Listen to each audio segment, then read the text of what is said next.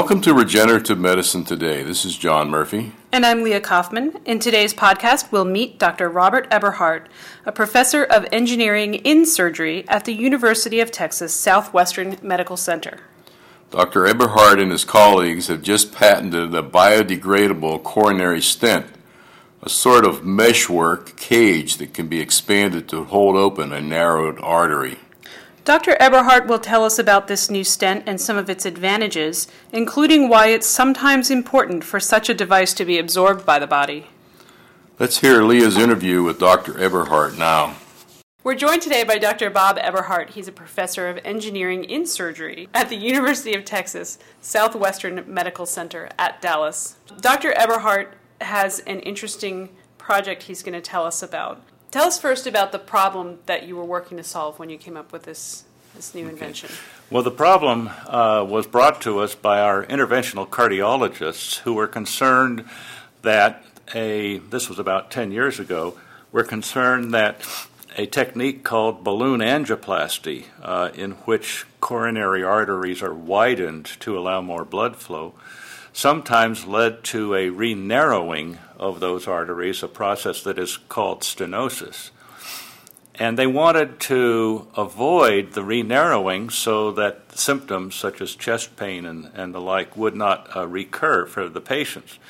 And in particular, they wanted to use a new technique called gene therapy to see if genes could be directed to the wall of the blood vessel and help in the healing process so that the patient would end up with a better result faster. One thing led to another, and we ended up uh, inventing what we call a biodegradable stent.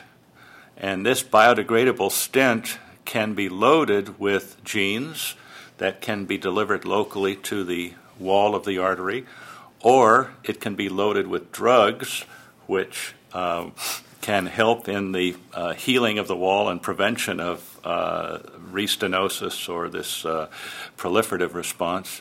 Or they can be loaded with other drugs and, and used in other parts of the body, for example, as cancer uh, treatments. You can load cancer drugs into the same devices and treat uh, difficult to manage uh, cancers, and there are numbers of those. we don't have time to go into them.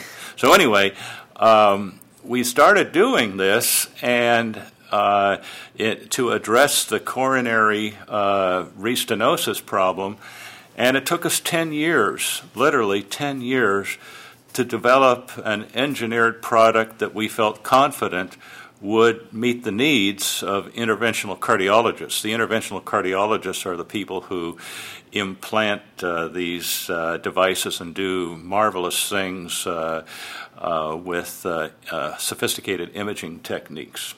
I think many people know about that, so we don't need to go into it. So, anyway, it took us about 10 years to develop what we consider a product that might make it to the clinical arena. And uh, I won't bother going into all the details of it. Suffice to say that it has elements of polymer chemistry, of biochemistry to understand how you break down a biodegradable stent. It has mechanics, it has fluid mechanics, it has hema, uh, hematology, uh, it has cardiology, and, and many, many disciplines had to be brought to bear to perfect, well, I shouldn't use the word perfect because it's still an experimental device, but to bring it to a state where it could be seriously considered for human implantation. And we're just about at that point now. We developed a design that is quite different than the uh, coronary stents that are seen um, on websites and in advertising from companies. And the original idea goes all the way back to the 16th century to a mathematician known as Pascal. And Pascal was one of the fathers, I, I, think it was the 17th century, excuse me. Pascal was one of the fathers of the calculus. Mm-hmm. And Pascal, or it might have been his father, who invented a, a, a mathematical curve called a limacon. And the limacon is a French word that uh, means snail, and it's a loop within a loop. And we were fascinated by this and asked the question could we design a stent based on loops within loops? Mm-hmm. I, I hope the audience can understand what I'm saying here. And it turns out that you could. Mm-hmm. And not only that, but when you, when you manufactured prototypes of these devices, they turned out to be very strong and not take up very much space along the wall of the blood vessel, and they could support the wall so that it would not collapse, would not create this uh, uh, narrowing or restenosis that we talked about. Mm-hmm. So we found this fascinating, and we, we did a large number of studies to try to perfect the uh, method. Well, another interesting thing about these uh, stents, these loop within loop stents, is that they're totally made of polymer. They're not metal. The audience may have heard about metal stents. Mm-hmm. This is a totally polymeric stent, and the, the polymer can be loaded with drugs. Mm-hmm.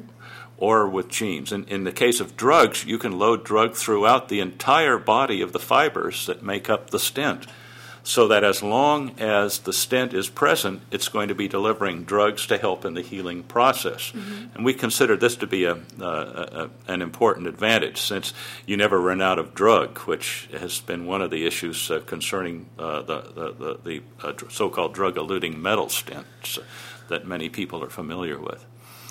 And it turns out that there are several drugs which can be loaded into the polymer, and, and one of them might be of, of interest to the audience. It's based on a drug called curcumin. Mm-hmm. Curcumin is, has been known to peoples of uh, Southeast Asia for centuries and centuries. And it's something that the old people of India, for example, have known that if they take it at night in warm milk, uh, they, they feel better.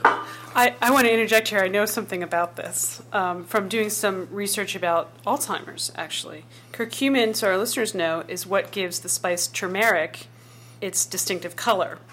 So it's, it's commonly ingested all the time in food as well by people of those cultures. So please go on, because this is well. That, that's a very interesting comment because this was brought to our attention by one of our colleagues who uh, works in neurology and is also Indian. Mm. And so we said, well, we can we can load these biodegradable fibers with curcumin, mm-hmm. and they could be uh, placed into the brain of an experimental animal. And it's as as I think you know, it's already been shown that curcumin breaks up the plaque, uh, the so-called beta amyloid protein plaque, that scrambles the neurons so they lose their effectiveness. Mm-hmm. And so that's another area that might be of uh, interest uh, uh, going forward. But well, and they know from doing epidemiological studies that the incidence of Alzheimer's in India is far lower than it is here in America, and the speculation is that indeed it has lots yeah, to well, do that, with that's correct. And so we had a lot of things going for us, and, yeah. and, and so we asked the question how good is a curcumin loaded biodegradable stent? in for improving the healing of the coronary arteries mm-hmm. in man. Well, where we are is that we've done the control series, that is, the series in which we place biodegradable stents in the coronary arteries of pigs, these stents not containing the drug. That is, these are the, the control group.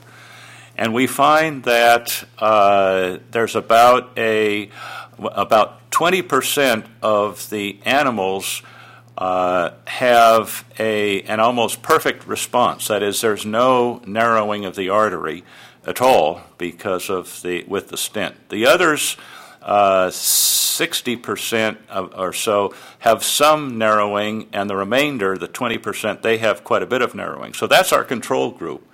And now we ask the question what happens when we, instead of putting in the stent without curcumin, put it in with curcumin?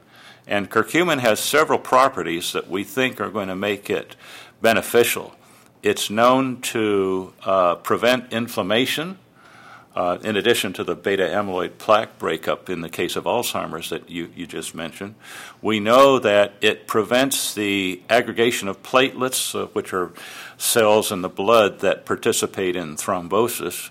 Uh, it's known that uh, curcumin also inhibits the uh, growth and migration of what are called smooth muscle cells that will constrict a blood vessels. And it has some other actions that appear that they might be beneficial as well. So there's a lot going for curcumin. Mm-hmm. And the question now is can a curcumin loaded biodegradable stent perform, uh, first of all, better than an unloaded biodegradable stent? And second of all, better than a metal stent that may or may not have drugs attached via a polymer coating. So we have a lot of work to do, uh, but uh, we're pretty enthusiastic about it uh, up to date. Tell me about the biodegradable notion. Obviously, a metal stent doesn't biodegrade. What's the advantage to a stent that goes away? Well, uh, two advantages. First of all, let's consider use in pediatric cases. This, this is, uh, these are babies who might have a narrowing of a major artery like the uh, aorta called coarctation. If you place a metal stent at a narrowed portion of the artery in a baby, yes, the artery will uh, widen out to its in- initial diameter, but the baby's going to grow. Mm-hmm. And the artery, instead of being, let's say, three to five millimeters at uh, close to birth, will end up being 15 to 20 millimeters as an adult. The metal stent won't grow, so you can't put it in. A biodegradable stent could be put in because it will dissolve away. It ends up as carbon dioxide and water, kind of like uh, resorbable sutures do, which uh, many people are familiar with and have been used in surgery for 30 years. So that's an advantage in what we call staging procedures, where you may want to do one therapy or another therapy uh, in sequence. In regard to the coronary artery, uh, it's more of a hypothesis. The, the, the, the hypothetical uh, premise is that you don't need to have a device to prop up the artery permanently. If you can have it in temporarily and then transfer the load back to the natural wall of the blood vessel, will you get better healing, a more natural vessel, and avoid the permanent uh, partial obstruction caused by the metal stent and the change in the mechanical properties because they tend to stiffen the artery. So that's the premise. Whether it will work out in practice or not remains to be seen. Mm-hmm. It's very interesting. And uh, uh, this story of how you landed on curcumin as an opportunity probably has many more pieces to it than we know right now. Um, are there other groups using curcumin in the in cardiology, or is there are groups using curcumin in cancer? Mm-hmm. And as you noted, uh, uh, neurologists and uh, neurobiologists are becoming very interested in curcumin as an agent to resolve the plaques of Alzheimer's. Mm-hmm. So I think we're going to hear a lot more about this drug, and as as sometimes happens, it's one one you almost have to smile at thinking that the ancients, in uh, at least a part of the world, knew that this was good maybe they weren't quite sure why it was good, but they sure knew that it was good, and so we're hoping to find out why. That's so interesting with all of the uh, emphasis we put on evidence-based medicine, and you know we we should get away from doing things that are based on anecdote and whatnot. There's some power to that, if not anecdote, at least cultural tradition. Um, well, I'm a firm believer in evidence-based medicine. Um, uh, there are clearly times when you have to have a protocol that has been approved by an institutional review board where all of the uh, questions and aspects and insights that may be relevant are brought to bear and answered as honestly and as clearly as possible. Because if you don't, there's a higher chance that you'll you'll do it wrong. Mm-hmm. And if you do it wrong, the answers that you get are not going to be meaningful. So, Maybe what I mean is to apply to look at uh, cultural traditions like using turmeric, which contains large amounts of curcumin, and and applying that same um, the scientific method you know that we use to produce evidence-based medicine to find out you know what's the active ingredient. I think that uh, so it, long, if a if a large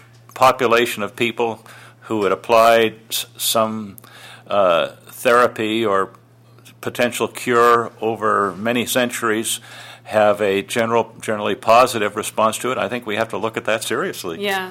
It's very interesting. Is there Yeah. something, we're just about out of time, is there something you'd like to add before we wrap up?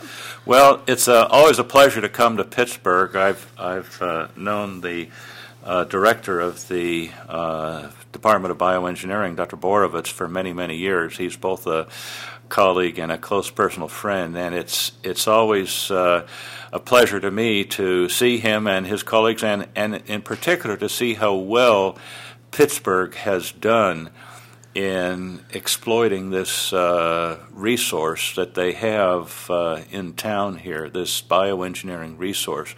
Good things are going to come from this, and I applaud everybody involved in this and, uh, and wish them well in their further efforts to improve uh, the delivery of health care. Thank you so much. You know, we Pittsburghers are very proud of our little hidden gem here, so I'm heartened to hear that. Well, thank you for joining us today. It's been my pleasure. Okay.